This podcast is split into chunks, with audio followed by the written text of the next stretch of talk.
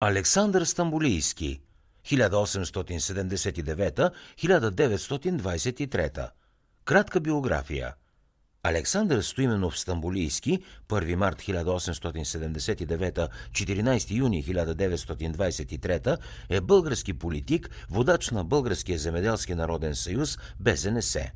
Той е министър-председател на България в правителството на БЗНС 1919-1923. Ранни години Роден на 1 март 1879 в Славовица, Пазарджишко, Александър Стамбулийски учи в земеделското училище в Садово 1893-1895 и завършва Лозаровинарското училище в Плевен 1895-1897. В Плевен е ученик на основателя на Българския земеделски съюз БЗС Янко Забунов. През 1899 участва в учредителния конгрес на БЗНС. През следващите години учи философия в Хале и агрономия в Мюнхен, но прекъсва образованието си поради заболяване от туберкулоза. Навлизане в политиката – след завръщането си в България, той се занимава с политическа дейност.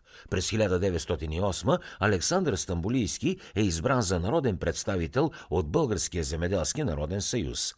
Той се превръща в фактически водач на БЗНС и под негово влияние Съюзът е преобразуван от съсловна организация в политическа партия. Народен представител е в 14-то обикновено събрание 1908-1911 и от 15-то до 20-то 1913-1923 и в 5-то Велико народно събрание 1911. Под негово въздействие Българския земеделски народен съюз провъзгласява лозунга за самостоятелна селска власт, която трябва да защитава общоселските интереси. За разлика от марксизма, Стамбулийски пропагандира, че обществото се дели не на класи, а на съсловия – тъй като най-голямото съсловие в България е селското и тъй като държавата съществува и се развива благодарение на неговия труд, то и политическата власт, според Стамбулийски, следва да бъде в неговите ръце. Това ще осигури истинско народовластие. В интерес главно на селското съсловие е необходимо да се проведат коренни реформи в полза на развитието на дребната собственост и производство, като заедно с това ще се отхвърли и експлоатацията на селото от града. В политическата област това ще доведе до отмирането на традиционните буржуазни партии. Републиканец и пацифист по убеждения, Стамбулийски остров се противопоставя на промените в Търновската конституция през 1911 и на участието на България в Първата световна война. Когато Австро-Унгария обявява война на Сърбия през 1914, той изразява в Народното събрание надеждата си за победа на сърбите.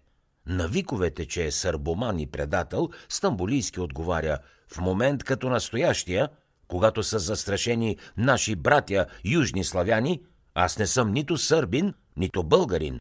Аз съм южен славянин. След скандал при среща с Фердинанд през 1915, където категорично осъжда плана на Фердинанд България да се включи в Първата световна война на страната на централните сили, той е отстранен от парламента и е осъден на доживотен затвор. По време на войнишкото възстание през септември 1918 е освободен и е изпратен, заедно с други политици, да води преговори с участниците във възстанието за мирно разрешаване на конфликта.